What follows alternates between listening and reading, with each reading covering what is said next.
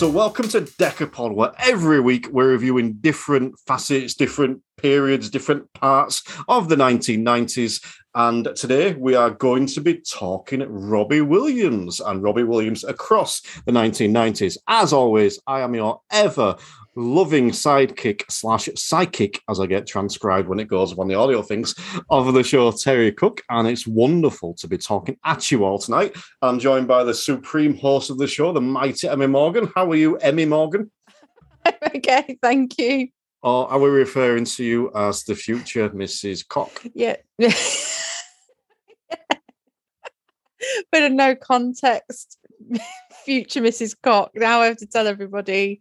No, nope, you don't. We can just leave it like I'll that. just it's leave fine. it like that. That's fine. They can they can guess. yes, yeah, future Mrs. Cock. How has your week been since we last recorded? My week has been good. So yeah, day jobbing, listening to a lot of Robbie Williams' greatest hits, probably for tonight. Um, and doing what I love best, which is TikToking, TikToking around the clock. So, have you made loads of research and loads of notes for today's episode? I have not, but I thought it was good that I at least revisited his greatest hits. Not even his back cut, back catalogue. It's just, just his greatest hits. His greatest, which of which I'm guessing about sixty to seventy percent aren't from the nineties. Oh, I hadn't thought of that. I just.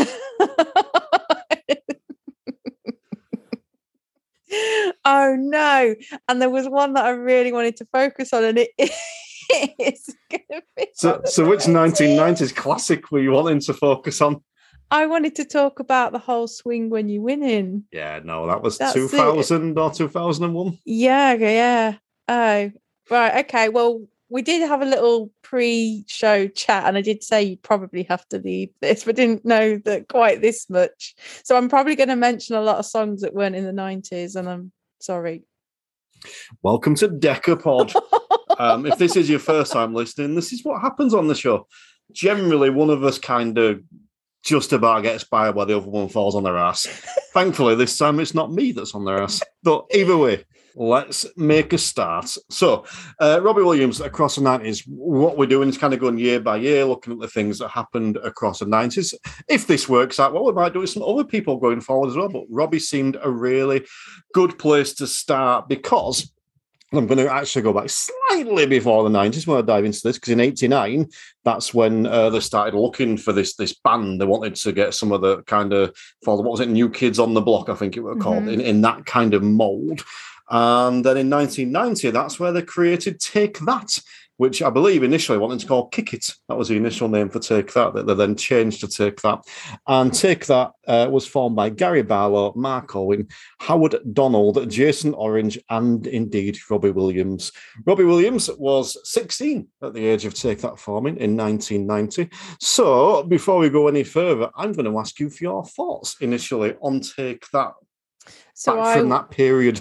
Yeah, I was I was a massive fan. I remember I got their um, first albums, Take That and Party, which was the white background with the blue writing and the the T's, the two, the, the upside down T and then the right side T in the little circle. I don't know why I went into so much detail on the logo. because you don't know anything else from that period. So. Talk about filler.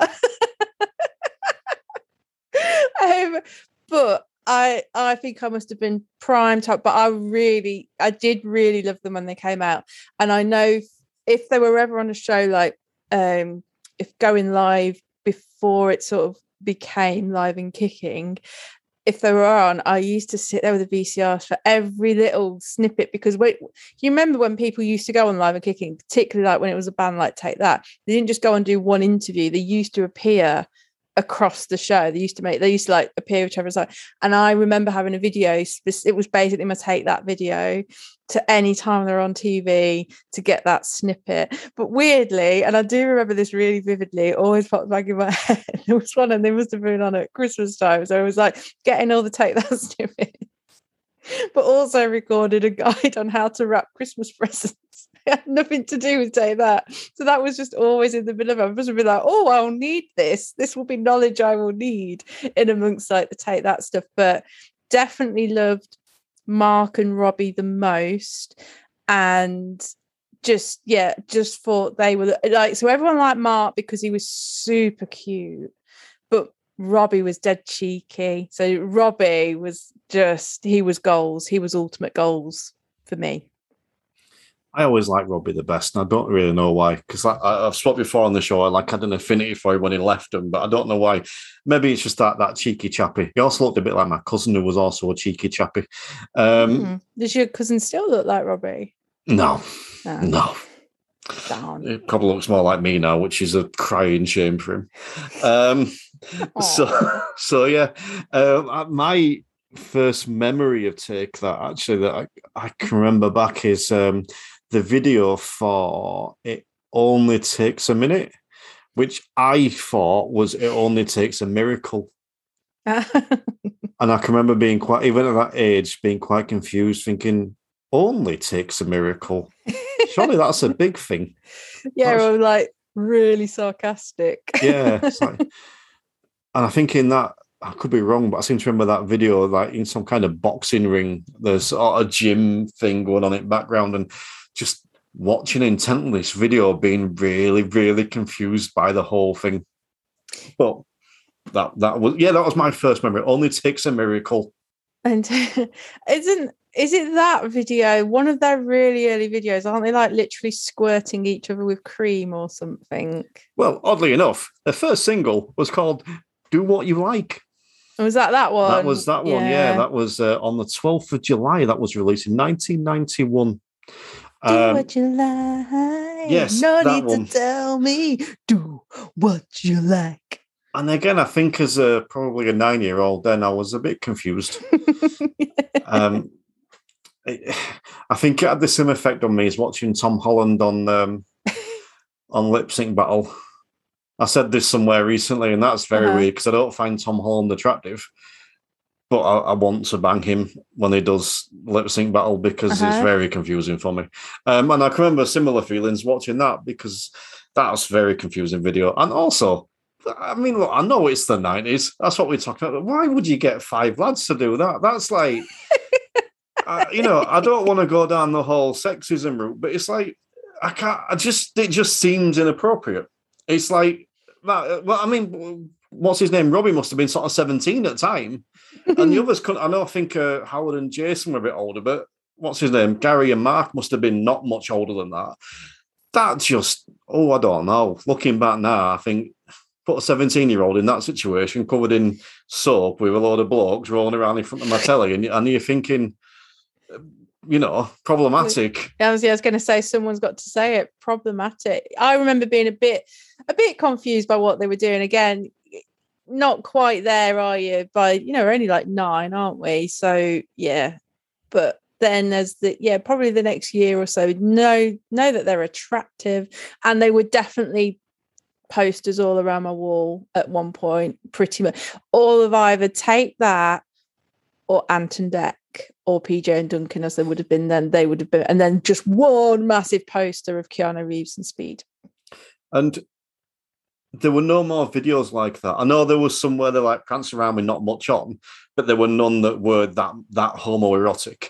Yes. And it's as if they've gone, let's let's make them do this, and then yeah, maybe not. Maybe rein that in a little bit. Yeah, it, it, it is odd. It is odd but yeah, that was yeah. So similar experience, I think, almost for us when they first were on the scene. But that was followed up by two singles, which I don't even recognise. Uh, so in um, uh, also in nine, oh, in 1991 there was Promises, and then in 1992 there was Once You've Tasted Love. Uh, and Promises got, uh, what I will say is, Do What You Like didn't chart in any of the charts anywhere. really? Didn't get in anything. Um, clearly stated, didn't chart anywhere. Um, whereas Promises got to number 38 in the UK charts, and Once You've Tasted Love got to number 47, 49. I can't remember right in oh, there. dear. But I don't remember either of those two songs. I think the only reason I remember Do What You Like is because of the video. So clearly it worked. yeah, it's on the album as well. I, I'm, I think.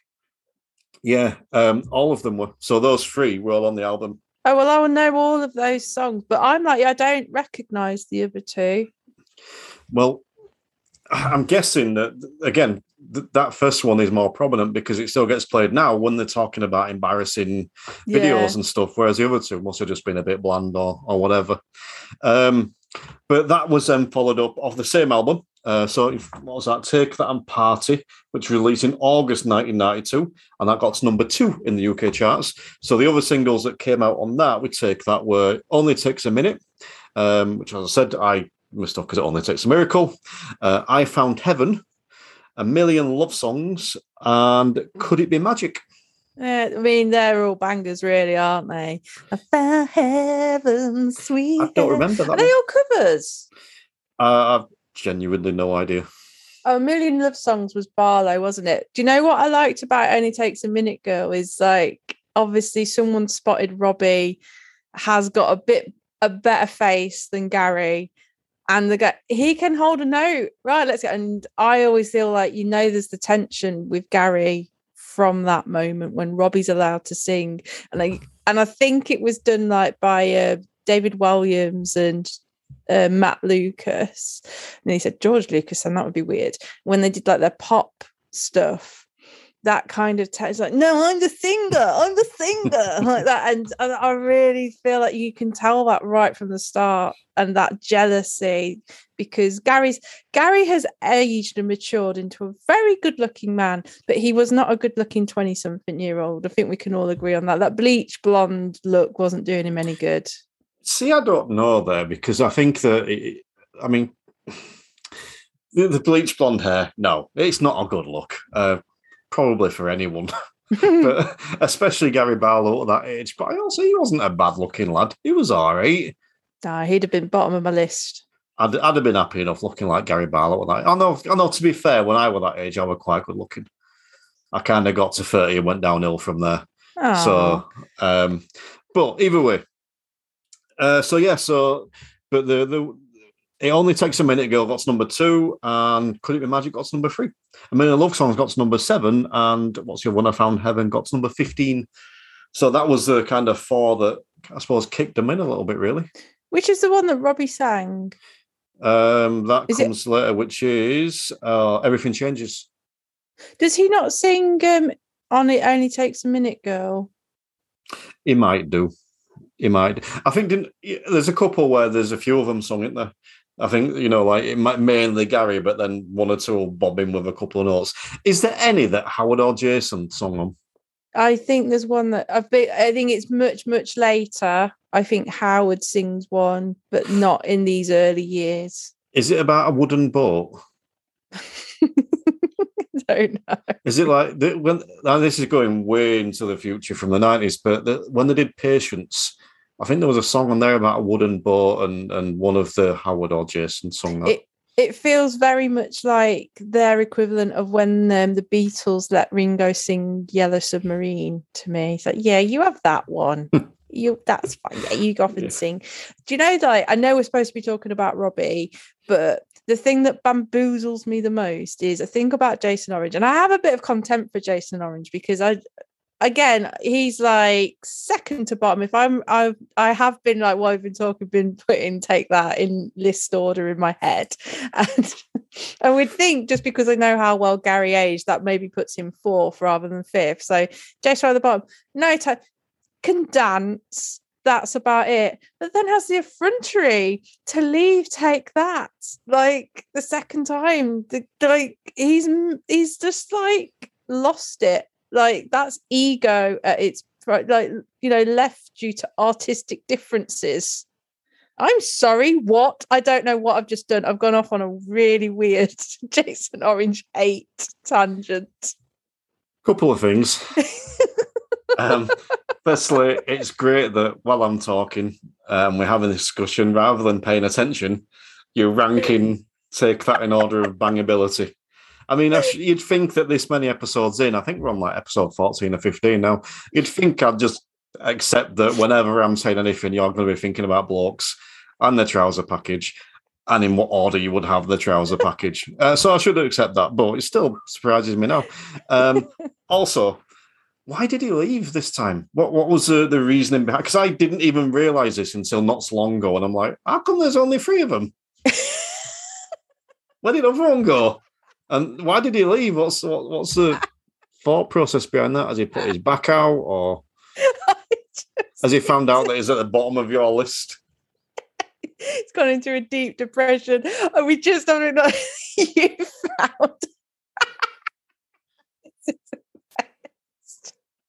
I don't know why you're laughing at now. you found out that he had left because one day you put on a t- good look editing this.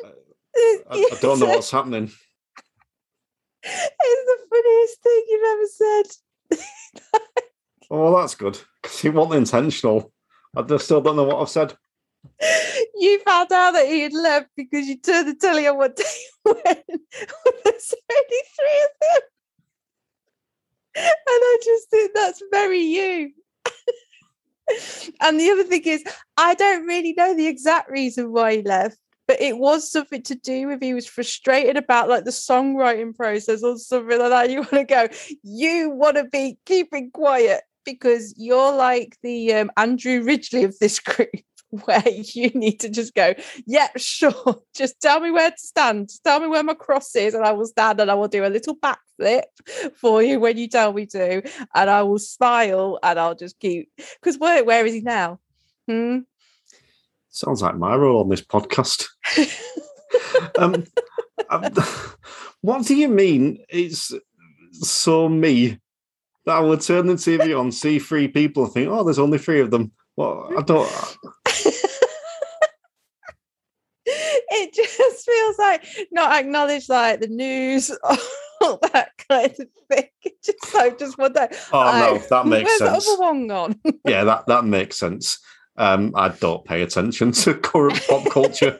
Um, I'm dreading doing the 2010s and the 2020s if you ever get to that, because that I'll have, we'll have to do that when I'm like 70, because it'll go back to it then. I mean, in fact, that a little flashback. If uh, if if you are not in the Decapod Facebook group, join the Decapod Facebook group because you'll get to see awesome pictures of Emma when she goes on night out and gets bladdered, and she posts them in the Facebook group, which you'll then see Peter Garbach, who makes a wonderful comment somewhere. Terry's enjoying himself, sat down with a glass of Pepsi Max. And I'm like, yeah, I actually am. And I'm really happy. It was but that's the funny thing is when the picture I posted we were still fairly sober at that point I mean I'm very thankful I didn't post any pictures about two or three hours later after um, because we were video calling old uni mates and everything by the end of the night so that would have been regrettable It, it, it that comment highly amused me. So, so thank you, oh, fellow guest um, Mm. and, uh, and friend of the show, Peter Garbach. So, out of those songs from the first album, we had Do What You Like, Promises, Once You've Tasted Love, It, it Only Takes a Miracle, I Found Heaven, A Million Love Songs, and Could It Be Magic? Which would be your favourite song? do I have to do I have to choose from those songs or can it be from that era take that because none That of those album. songs that album right so that album I I still I still really think a good the good start to the album is like come on come on come on come on take that and party it's the name of the album and it's just really I guess it maybe it reflects like the age I was when that album came out but it's just that whole do do do do do do do do do do do do do do do do and we would have made little um we did definitely make That was a theme tune from. Rainbow that you were singing then. That would be do do do do do do do do do do do do do When you listen back, you will notice that they're identical. What you've just done, the only thing it changed was the last note of what you did. You've somehow conflated Take That and Rainbow. Which one's Bungle? what I want to do now is I want to um, now layer take that and party and the rainbow song like people clever people do and see if they actually merge we might have discovered like a really good like mix or something like that but yeah but I definitely in the playground that would have been a song that we would have made a little dance routine to um and like taking it in turns to spin round and the do do do do do do now I can hear it. Now I can hear it. I mean, you've hit upon a slight problem there for, for both of us when you've said we'll do that like clever people do. That's a smid of an issue for us. So anyone listening that wants to do that, well, yeah, do it Yeah. and just tag us in it. Oh, if anyone could do that, I would be really happy. Put the rainbow theme tune overtake that and party. Yeah. Yeah. Um, is anyone up to that challenge? Mine would be uh, could it be magic? I uh, I've done that thing again where I say it that quickly. It sounds like I've edited it because I say that quickly. Sounds like I've taken a bit out, but really that's just me interrupting myself. Uh, could it be magic? I quite like that song.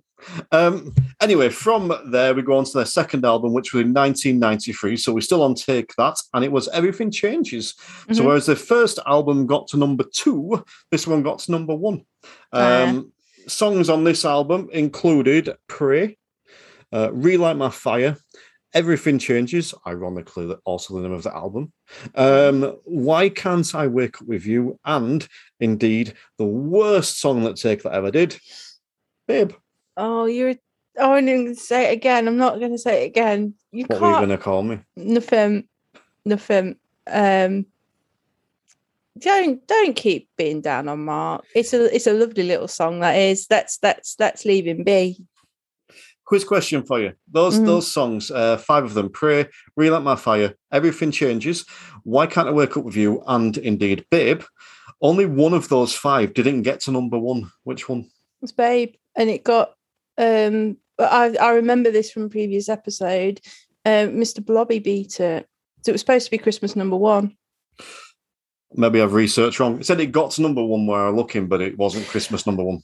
And I mean that's it. Then it didn't get to Christmas number one that they wanted, but it did either before or after. Uh, Why Can't I Wake Up with You got to number two in the February of 1993. That's that weird echo one. It's like, we're gonna wake up with you, we're gonna wake up. Yeah. It was um it was very formulaic pop when you look back on it. I mean, was it? At the time, was it formulaic? And this is a genuine question. At the, at the time, was it formulaic? Or at the time, was it not necessarily new, but but more new? But because everyone's done it since then, because this is still sort of 92, 93, because everyone's done it since then, does it now feel formulaic? I think it's formulaic, but they just nailed it in terms of that super band. It, like all the all the things that needed to be in place were in place. Like our generation were ready um, for this this band to sort of come in and sort of take over, take take that over. Um, there are two songs that stand out for me for this album Relight My Fire, Mm, uh, which is great. And Lulu was awesome. yeah, And of love for Lulu. I feel like you can almost between that first album and the second album, you can really feel like that domination that they've got from the first. You know, the first album you sort of saying didn't chart number 38 for you know 47 and now it's like literally only one song didn't make it to number one Well, if you haven't seen Avengers Endgame, I'm not going to completely spoil it, but be a little bit cautious. We're just there might be a tiny spoiler. There's a certain point where people make a certain comeback, and in the cinema, and still to this day, when I'm watching it, I will jump off the sofa and do a fist bump at that scene. That's still my reaction when Lulu comes in on Relight My Fire.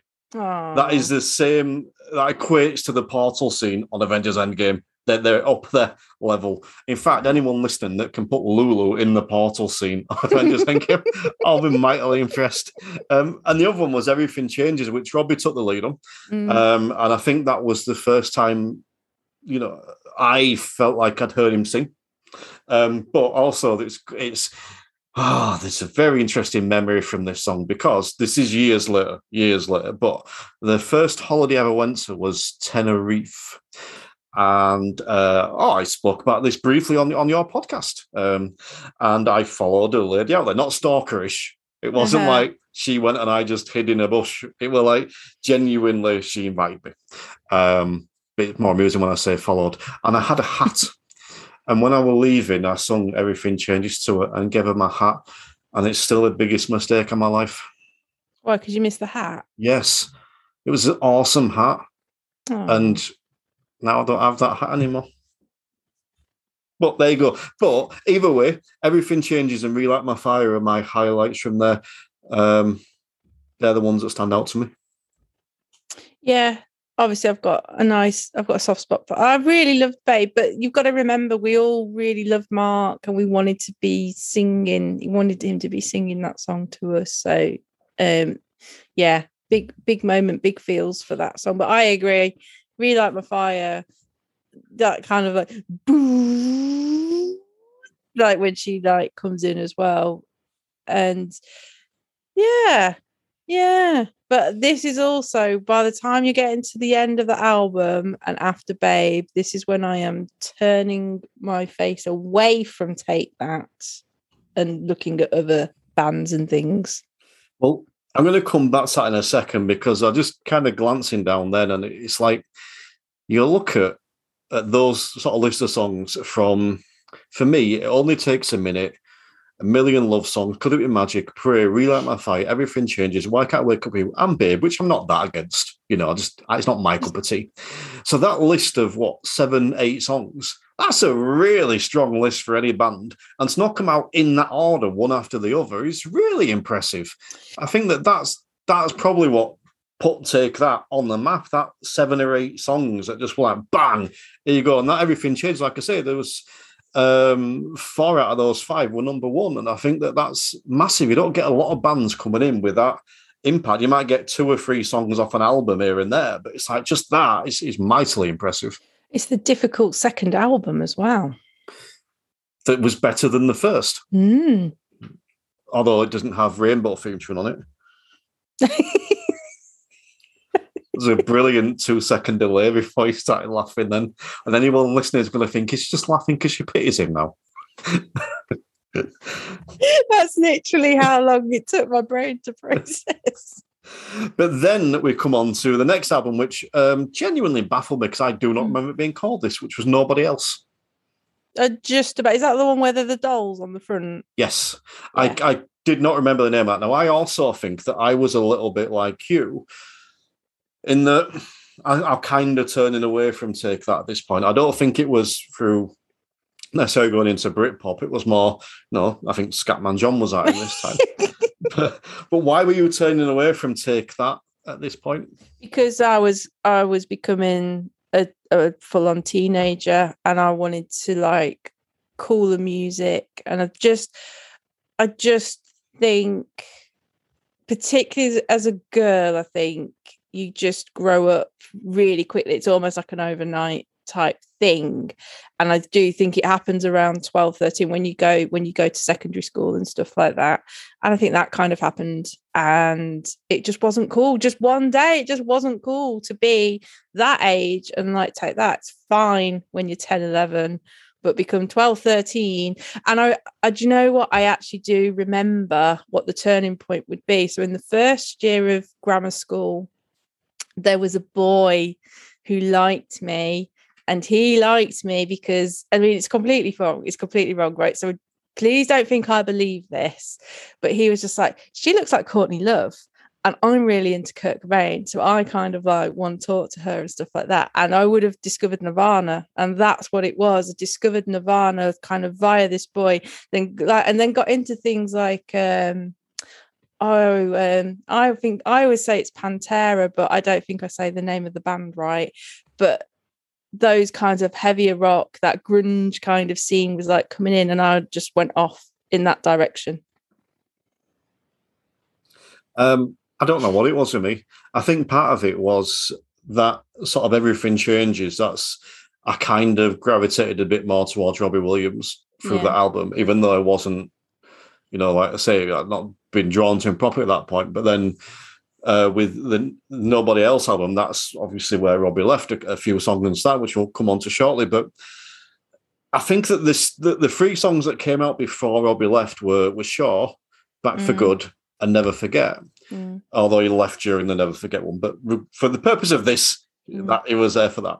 So and he was on the song. So um, so yeah, so those three still three really good songs, and all went to number one. So I'm just going to go back to that list. That adds another three to that list. So you've got like ten really solid songs there, and I think for me, then Robbie left, and all of a sudden, the one potentially cool person in the band has gone. Yeah. So even if you were going towards Britpop, but still had a lingering for Take That because it had that one potentially cool person, and you know, it was hanging around William Gallagher and Noel Gallagher at the time, you know, so eh, there's a kind of a link to Britpop there, if you like. He then goes, which severs all the chords, which makes it a purely a cheesy boy band. Yeah, and I think the other thing that Robbie did, which probably got him in a lot of trouble, was he really sort of took away that veil, that curtain about that they were just super duper good boys. Because all of a sudden he's like, he's there with, you know, he's seen smoking and things like that. And I think there was almost this Osmonds esque type of super. I bet there was rules with them. You are never seen out smoking and things like that because that was that era of the you're clean cut. We are selling you to prepub- prepubescent girls and things like that. We want them to believe that you're that perfect little boyfriend material. And then also Robbie leaves and kind of goes, oh, I'll do what I want now. Yeah. So I, am off to Glastonbury. Um, and, and, and, things like that. And really, and I actually think that changed. I mean, you still kind of had because you have Boyzone coming through after that, and they were still quite squeaky clean. We don't do anything like naughty or anything like that. But I actually think if you think about more recent sort of, if you think about McFly and Busted and things like that, they've never had to have that super duper clean boy image. So I think it was a massive part of that was Robbie breaking down that. Well, I think that ties in with like the Britpop stuff. You know, like you look at the people like like uh, Pulp and the big three, Pulp, Oasis, and Blur. Look at those; they were never clean cut. Mm. You know, and it's there coming out of that 95, 94, 96 period. And that's what Robbie's gravitating to.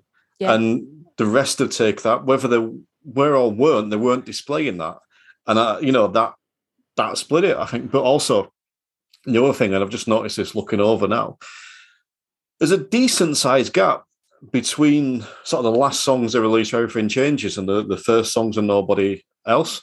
It looks like the sort of nine or twelve month gap between those. Mm-hmm.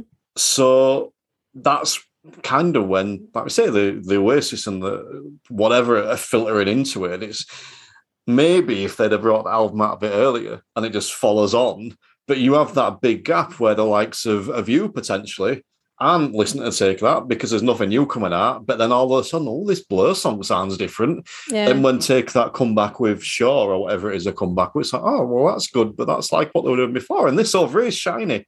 Yeah. Which I think is really interesting. But um, yeah, those three songs, sure, Back for Good, Never Forget. I, I really liked all three of those. And Back for Good at the time, I presume it still is. Uh, I suppose it could have changed with a recent outing, but at the time was the most successful song they'd done in terms of sales and stuff like that. Um, but it was during Never Forget, the promotions Never Forget, that Robbie Williams decided to leave. Um, mm. He left the Take That train. Maybe he'll return one day. Who knows? Because we're in the 90s. We don't know what's coming up. Yeah.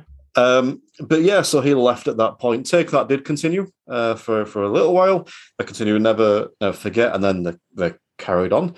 But we will leave the take that train at this point, and we will head over and follow the Robbie Williams solo career. But just before we do, for one minute, I'm going to actually pretend I'm a proper podcaster and kind of take a pause in the middle of the show to say, "Go click subscribe."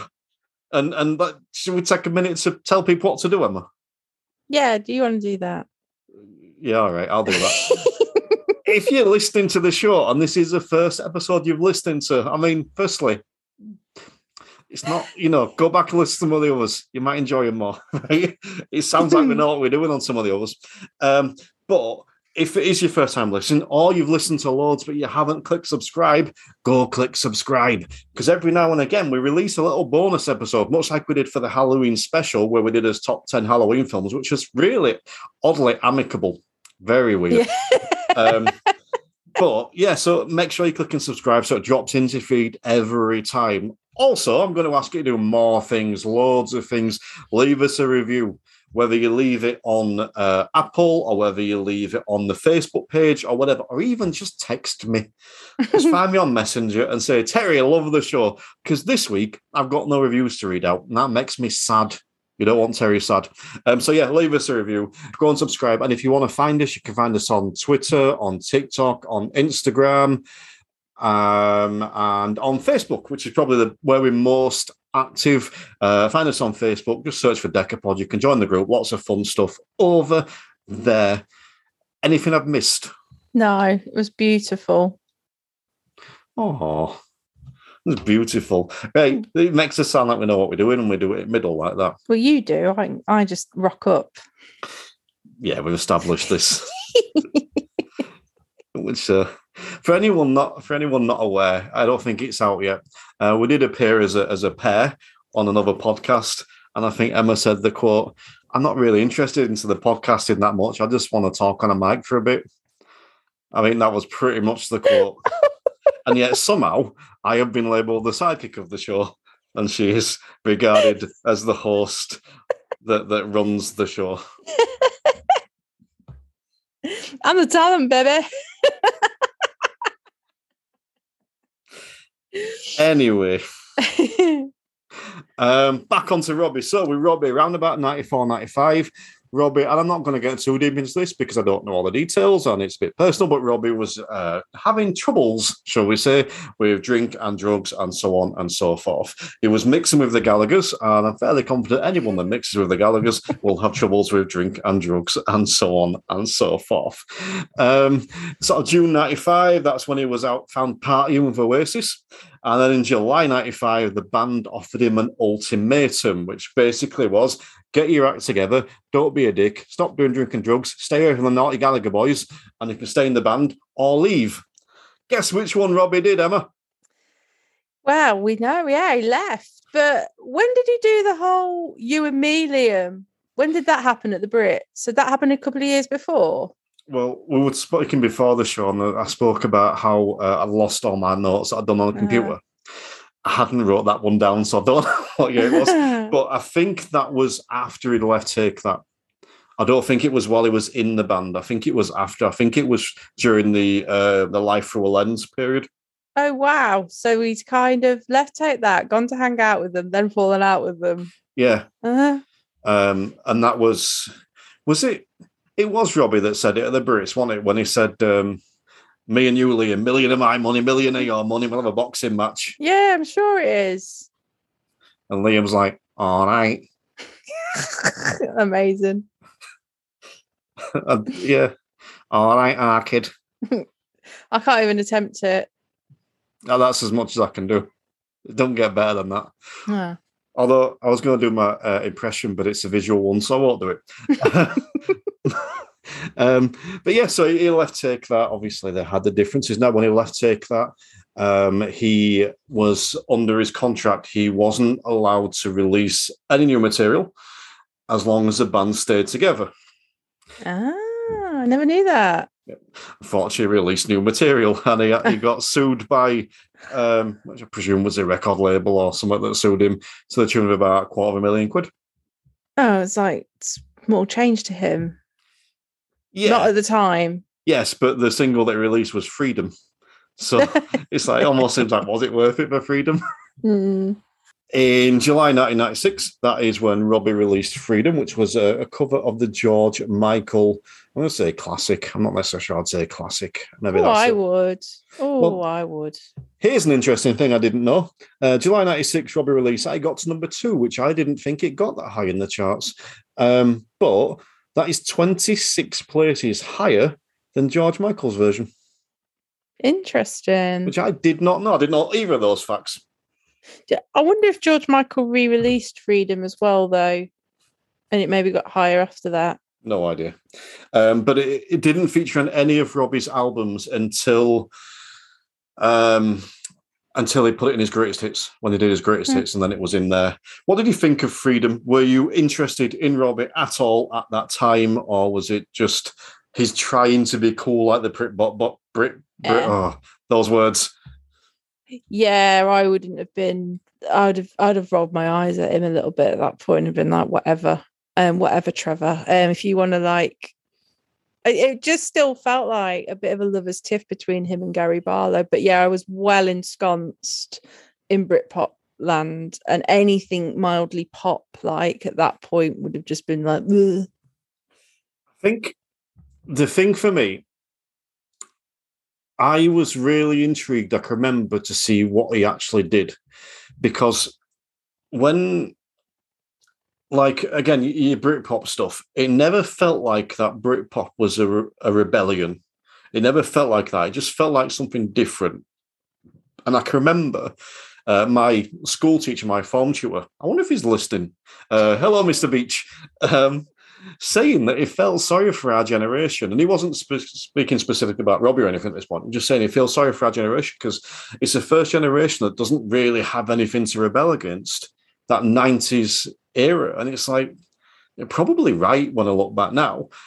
And I think that resonated a little bit. It's like, oh, Robbie's rebelling against this take that stuff. And I think that was probably the first thing that hooked me on him a little bit properly. Like, oh, it's rebelling. Oh, someone's rebelling. This is cool. So I was quite intrigued to see what he did. Then when he released Freedom, I can remember just thinking, well, that's a bit anticlimactic. Yeah. And I kind of get why he did it. And um, you know, the video actually I did quite like, which I think was just him dancing in a street somewhere. but it did amuse me. I don't know why, but um, but yeah, I thought at the time it wasn't very good. But I think looking back, it was probably a good choice because it wasn't on an album. It was just him almost wanting to sever his ties with Take I can imagine, based on what I was reading about the, the contract thing there, I'm going, screw it, I'm just going to do a song because once I've broken my contract, then at least I'm out of it. No, that was it. He's, he's out of his contract and then ready to rumble. Yeah, it just feels like a massive FU. Yeah. Don't care. And I would imagine his agent went, look, the plans that we've got, like I said, that'll be small change. And it's like you, you listen to him now, and you can kind of hear both sides of the story, and they both admit they were wrong with some stuff and, and not with others, and, and so on and so forth.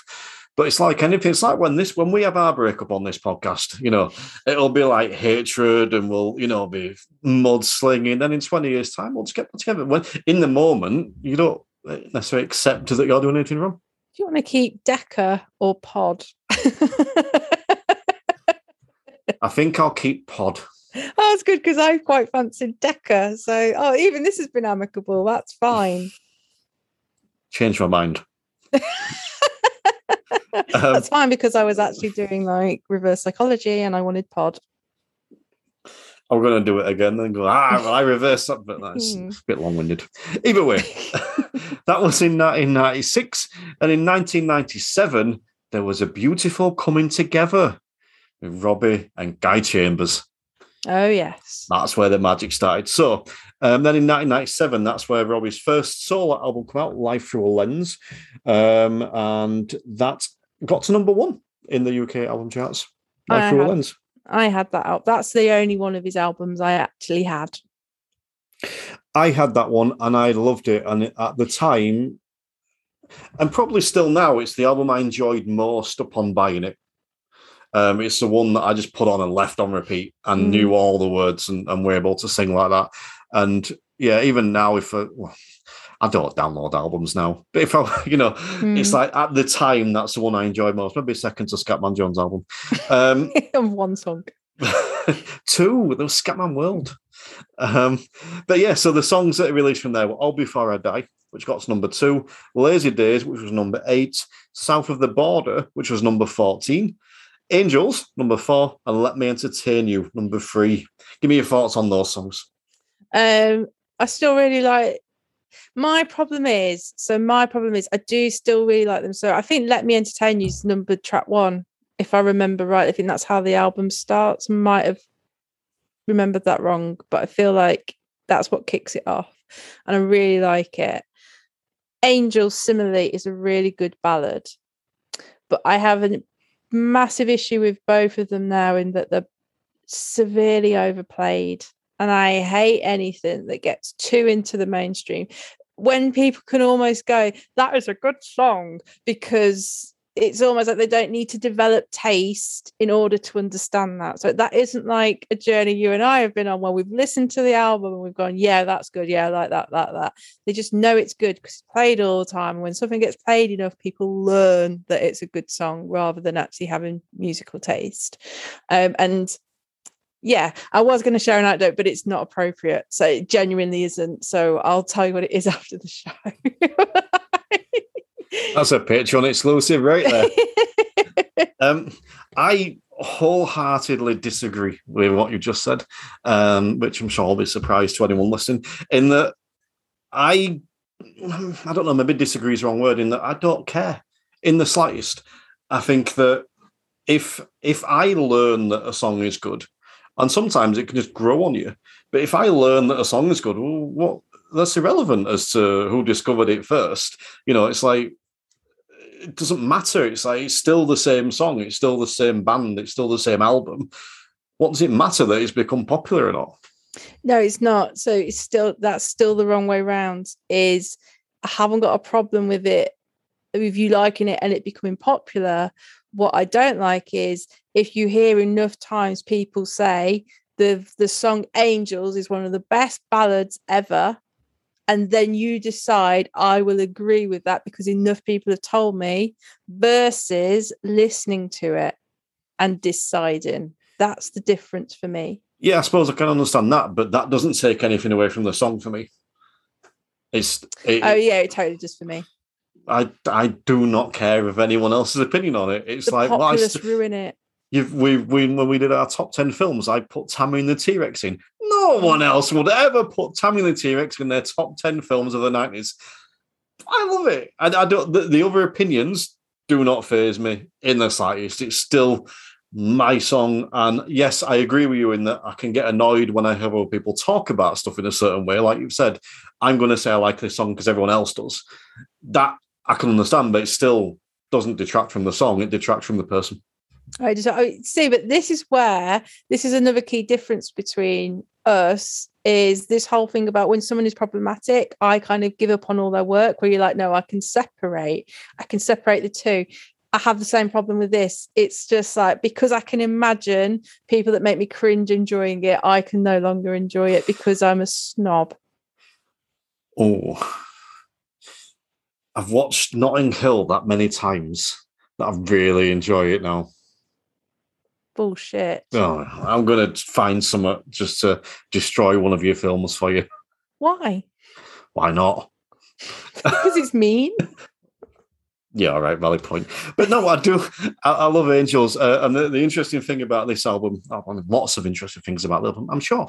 But the thing that interested me was uh, looking back over it when the album came out. I don't think it got into the top ten on uh, and it came out in September. Oh, can't remember. Right. The album came out. I didn't get into the top ten, but when Angels came out, mm. it, it, sort of shot up to number one and stayed there for ages. And it's like, um, oh, that's what the rest of the album was like, and it and it wasn't. It's like no. I think Angels was the only song like that, but it is a cracking song. There's no getting away from it. Let Me Entertain You was great. I even like the other ones. Oh, Before I Die and Lazy Days. Now, South of the Border um, Robbie was saying at the time, I don't know if he still thinks this way, but said at the time he thinks that's the best song on the album. And I think that generally people, I mean, that was the only one of it, that album that didn't get in the top 10. Hmm. Um, but he was saying that's his favorite, and not just his favorite, but the the one that he thinks is the best song on the album, and yeah, it didn't even get in the top ten. Yeah, that's but that's often the way when you're a pop person. That's that's going to happen, isn't it? Because your fan base are going to like the poppy stuff. I think my favorite on the album is Life Through a Lens. Mine's, I, think mine's Angels. I think it is. Um, I do like Old Before I Die. I can't remember a lot of the songs that weren't singles off the top of my head now, but at, at the time, I remember really, really loving Let Me, Let Me Entertain You. I loved yeah. it. And I think this is one of the other reasons why I like Robbie so much. I could understand his lyrics. Yeah. I could I can hear them and that makes a difference to me because my partly because my hearing's shit anyway. But it's like I listen to that many songs, I ain't got a clue what's going on. I always get his lyrics, and I think Let Me Entertain You was like that. And the the video, I think this is where he started doing them really cool videos, sort of following mm. on from Let Me Entertain You because that was where he dressed up as Kiss, wasn't it? Yeah. Cool. Um, so yeah, that was Life Through a Lens. Uh, follow, followed that up with I've Been Expecting You, which was released in August 1998. Uh, that also got to number one. Now, there were four songs released from uh, I've Been Expecting You. was Millennium, which got to number one, was his first number one. There was No Regrets, which got to number four. Strong also got to number four. And She's the One, uh, which got to ah. number one, which I didn't think it did, but apparently it did. So this is um, so she's the one I think it she's the one. It's there that and another song which I don't know whether is a 90s song or not. We will find out. And I'm not going to mention it yet. Um, but she's the one I think is possibly my all-time favorite Robbie Williams song. And I've mentioned this on a previous episode. And a lot of it is to do with his music video for it because it's genius. Like it's beautiful. So it's another slow ballad. But the ice skating idea, and it still blows my mind how much of that kind of making it look like Robbie was genuinely like ice skating in that video, like doing like the super duper. Um, I think I've said super duper about four times in this episode. so apologies for that. Um, build that into like the um, Decapod bingo shots game for definite. Um, but I, I I remember I love that video. But that was the other thing was that's what he was master of. He was master of music videos. And I think his music videos caused enough sort of hype around the song and people wanted to sort of um, get the song based on the video and and stuff like that. He was really good by that time about what the Robbie Williams brand was and kind of sort of bringing stuff out to that. But the other thing is how varied was his style because you've got like you get you think about it can go from sort of let me entertain you, but then he can do these really lovely um, love ballads like She's the One is a beautiful song that I think anybody would love to have sung to to them, like serenaded. Depends who's serenading it, doesn't it really? No, I think do you know what it could it could turn it could turn me like from no to oh just saying um, anyone listening. But no, I think you make a really good point there. It, it's not something I'd really considered before, but the variety. I suppose, like we said with a Life Through a Lens, you've got Angels, and then there's nothing else like that on there. And then you come to this one, and although having said that, you look at uh, No Regrets and Strong, they're quite similar. Mm. But then you've got uh, She's the One, which is like full on ballad and Millennium. I don't even know how you describe Millennium. It's poppy, I suppose. Mm. Um, but just regarding the videos, um, you had Let Me Entertain You, which was the last song released from Life Through a Lens. And then, so that's where then video started, where he's dressed up as Kiss, and you have Millennium, where he's doing James Bond. She's the one as the ice skater. I can't remember what he did for the other two, but you know, it's, it's changed mm. then, and it starts. And I think you mentioned his brand, and and it, it kind of clicked for me then as well that I can remember at the time noticing his brand and in particular almost like his logo he had the rw with like a little yeah. star on it and you think about how he put himself across and I think it was intentional. It was this is me. I'm this this cocky, this confident. I'm the showman. It was almost trying to be Freddie Mercury, yeah. and I, that's wrong. I don't think it was trying to be, but trying to be that type of showman. And that's not the person we, he is. You know, we know that he's broken inside, but he was that's that was his brand. That was who he was, and it's like I don't think I'd kind of thought it before. But were you saying that? I can remember noticing it and I can't remember anything else at that time, possibly with the exception of the Spice Girls and Girl Power, where they've gone, this is us, this is our brand. We're not just a, a singer, we're not just a band, we are this brand. Yeah. And, and marketed that. And I think that that's where kind of Robbie got to that point there where it's like when Robbie releases an album, it does well. Yeah.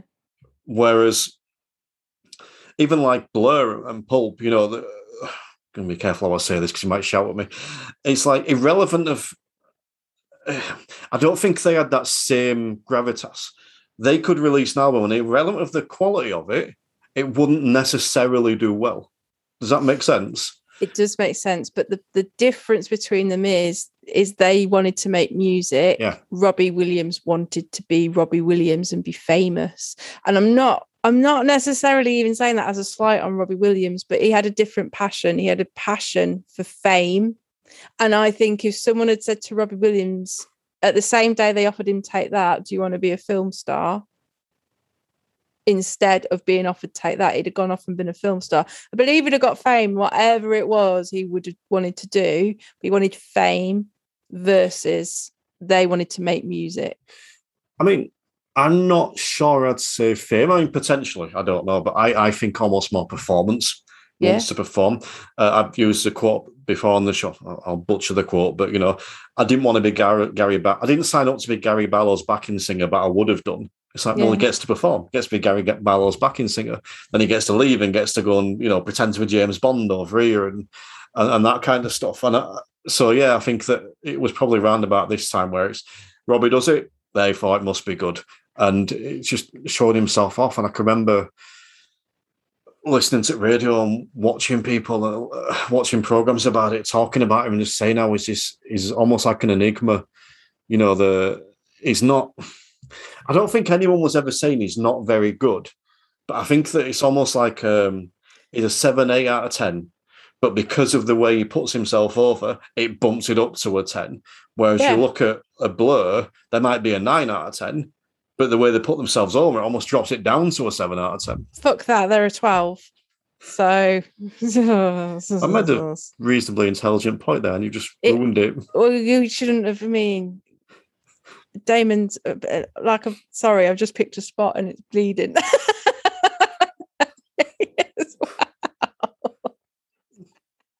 I mean, I've got a sneeze coming, so I kind of keep putting my hand up to my nose just in preparation. And I've not told everyone that. No one needs to. The listeners don't need to know that. They would never know. You- like, I just got a bit like, oh, there's blood on my hand. anyway, um, I would agree. And you know, I was watching some clips of him performing live, and it is probably probably a little bit after this album, but there's some amazing clips of him, and there's one he falls over. He's trying to do this massive move, and he falls over, and he styles it out like nothing I've ever seen before. And I think it's something like it's his concert, and it's not just like a massive like stadium. It's also being broadcast all around the world. And it's one of these things. And I'm going to use it when I do coaching at work, genuinely going to use it to kind of go, everybody is scared of failing at something.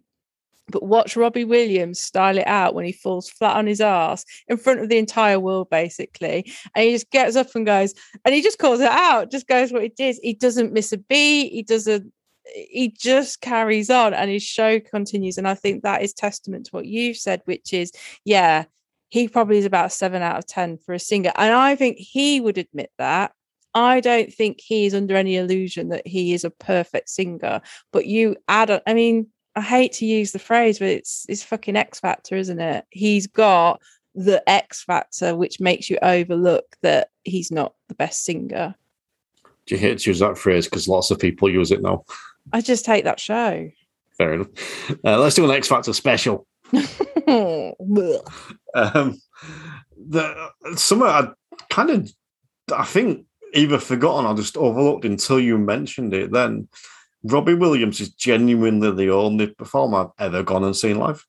wow. And right, you're gonna like this. I've only seen him as part of Take That. I've never seen him perform solo. That's about 13 1 to you. Got one back. um, so, yeah, um, just going back to those four songs, Millennium was his first solo number one. Um, She's the One got to number one as well. She's the One, I didn't know this was a cover. Wow, I didn't know that. Who was the originator of that? I am trying to look it up as we speak. Um, but yeah, I um, was surprised by that. And I'm talking slowly to give me time to find uh, She's the One, a cover of, I have no idea how I'm going to pronounce this, Karl Wallinger, Oh. a track from the album Egyptology.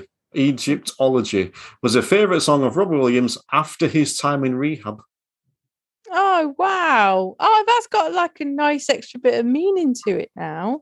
Yes, I like that. Yes. Um, and one thing we haven't mentioned, just because I've just seen it on air and I forgot to say it at the start, Robert Peter Williams is No, his full name. Oh, okay. Um, so yeah, it was a, a cover in his favourite song in Rehab, which I didn't know. I assumed it was a, a Robbie Williams solo. What do you call it? A- an individual one, his, his Yeah. own thing. Yep, same. Okay, so that brings us up essentially to the to the end of the nineties because he didn't do anything else after that uh, until the two thousands, which um, is what apparently is what you've been looking at. the most of my research took place. I didn't I didn't think about we'd only cover him at the nineties, and I know you're going to go, but I told you Emma that we were only going to cover the nineties. um, can I just mention one thing? I mean, you can mention whatever you want. It's seventy five percent your show. it is fascinating watching him go beyond the 90s because that bit that we've covered that is like you said that brand starts there but like the mega stardom that he would go on to have and just the confidence to do a swing album. Like he's supposed to be still being that manufactured pop thing where he can only do thing and it is just like he's just going no I like swing music. I'm going to do a swing album and I'm going to get loads of famous people in. And it was the other thing I wanted to mention was because I was thinking about kids with Kylie, something stupid, Nicole Kidman. He's got Rachel Hunter, I think, in one of his videos. And it's like, and that album, Swing When You're Winning, all the famous people that come and collaborate with him on that, and a range of people from other singers to then comedians like Jane Horrocks is in there. He seems fun to work with, really likable, and yeah, just like really, really keeps going. And also to bring it back to where it began, compare him post Take That to the others. Now, forget that they obviously go on and reform a lot, lot later on. But even Gary couldn't touch him in terms of how successful he got straight after the take that period. I mean, again, we're not going to dive too much into the stuff after the 90s, but he was the biggest British pop star. Yeah. He just was. Um, I don't think that I don't probably since Elton John, you know. Um, it, even you look at the other bands that came along, you take that Oasis, um, Spice Girls that come out at that time. Well, where did they go? You look at the people that had solo careers from them.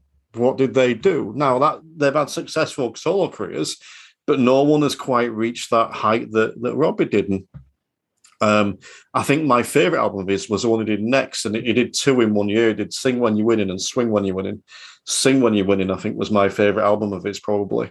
Um, I could say the the, the uh, "Life Through a Lens" was the one I got most enjoyed at the time, but that was my favorite. But um, he never quite cracked America. And something I'd written down in my notes I lost that I just remembered while I was speaking then was in 1999 it did like a special American album. I think it all called something like the, the Ego Has Landed.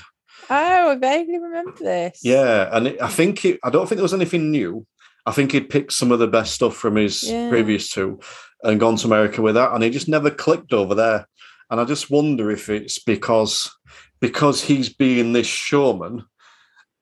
I suppose American uh, there could almost be a bit, I don't know if snob is right word, a bit like, were you coming over? You earned that right. You haven't earned yeah. that right over here yet. I can imagine that, which I can almost imagine is maybe why Oasis didn't quite kick on as mm. well as America as they perhaps should have done.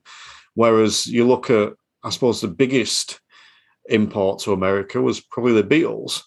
They never went over with that come to us, we're awesome attitude, or that's how it, you know, I wasn't around then, oddly enough. Um, but that's how it seems looking back. But yeah, that's the that's the thing he did in 1999. Then the, the, the 2000s it kicked off kicked off there. Um, what I did want to do was just briefly run through a few of the awards they'd won, and I'm not going to go through them all, but I'm going to uh, pick a couple. So he was the GQ Man of the Year in uh, in 1998, 2001, and in 2012 he was the Icon of the Year for GQ. He must have had Rear of the Year at some point. Um, I can't see Rear. Uh, it might be after the nineties, I guess, but he must have had it. Sorry, I don't know why I went there. then there was the BAFTAs, uh, oh, Ivor Novello Awards. Angels got. Oh, it didn't get best song. He got nominated for that. He got most performed work. I don't know what award that is. he got songwriter of the year in 1999. 2000, Strong got Best Song Musically and Lyrically. 2005, the Ivor, Ivor Novello Award for Song of the Decade was Angels. Mm. And very amusingly, um, 2007, this is coming out of the 90s, but 2007, International Hit of the Year nominated was Rudebox. Oh, God. Um, but yeah, BAFTAs. Um, BAFTAs? Not BAFTAs, Brit Awards. Brits. Brit Awards, yeah. Could It Be Magic got uh, Single of the Year for 93. Pray got Single and Video for 94. Uh, Back for Good got Single of the Year for 96. Angels got Single of the Year for 99. Will Let Me Entertain You won Best Video of the Year or British Video of the Year.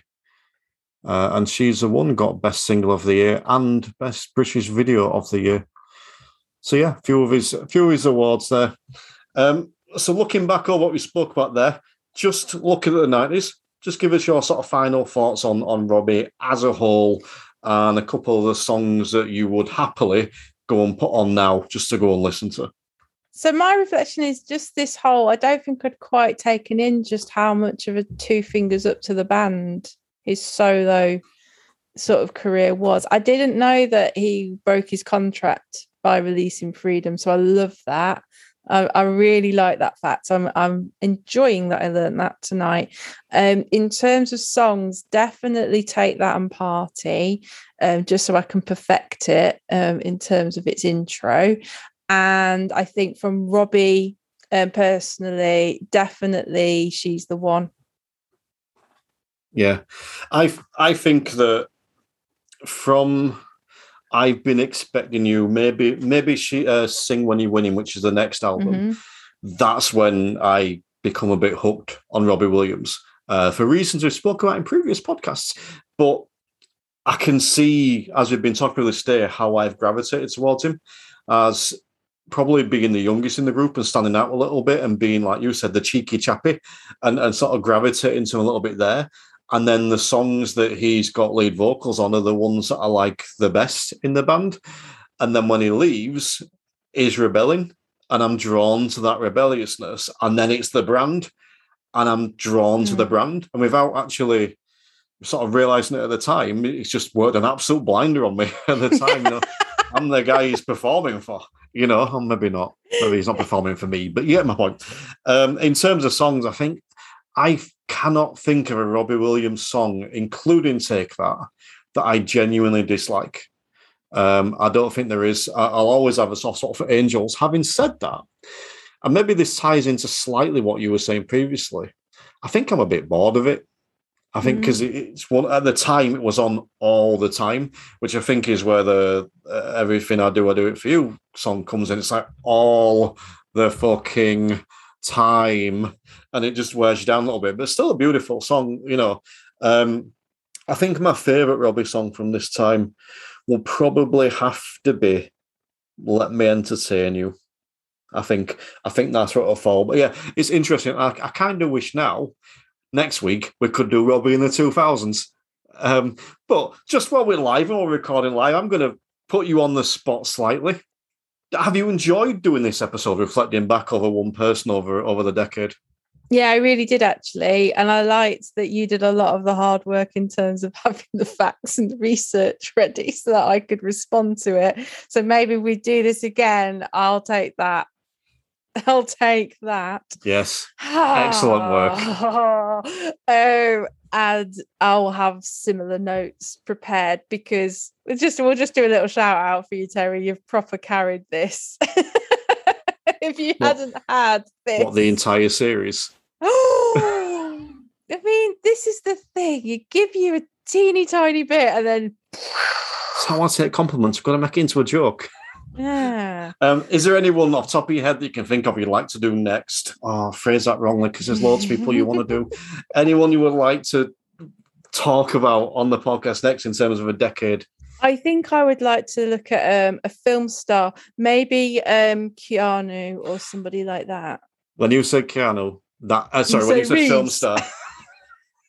no, um, when you said film star, it was immediately him that came in my brain because um, he go he goes on which should just about mate first Matrix. Is it ninety nine? Or is Uh, it yeah, it the is. Oh, it's the end of the 99. We had it in this list. So the Matrix in there, and then there's right from Bill and Ted, isn't there? It might be the second Bill and Ted, but yeah. So again, but I feel like he goes on a massive. Oh my goodness! And we'll have Bram Stoker's Dracula in his English accent. Yeah, Keanu Reeves done. Johnny Depp would be a good one. Yeah, as well. he was. He was also in my mind. So yeah, between the two, maybe we maybe we put it to a vote. Or we'll just You- do two episodes. Oh yeah, we could. Yeah. there you go. Um, so I am going to put you on the spot one more time. Would you like to wrap up the show? Yeah, I can wrap up the show. So this was the show that was all about Robbie, um, going from the Take That days, and he was the Take That that I most wanted to marry, and I'm guessing the one that Terry most wanted to marry as well. Just, just a guess. Um, so those days in Take That, where from boy into man, um, but always under the shadow of Gary Barlow and his song singer songwriting ways. Um, so having to break free from that band and that rebellion that he goes into and we were all nervous and we all thought that will be the last we ever hear of that kid. But he had bigger plans. He had plans for freedom. He stuck two fingers up to that contract and then he went off and he just developed the brand that was Robbie with things like Let Me Entertain You, the ballad that is Angels, and then going into things like Millennium and that later work. And it wouldn't be the last that we will hear from him. And I'm sure we'll discuss him again in another episode of Decapod.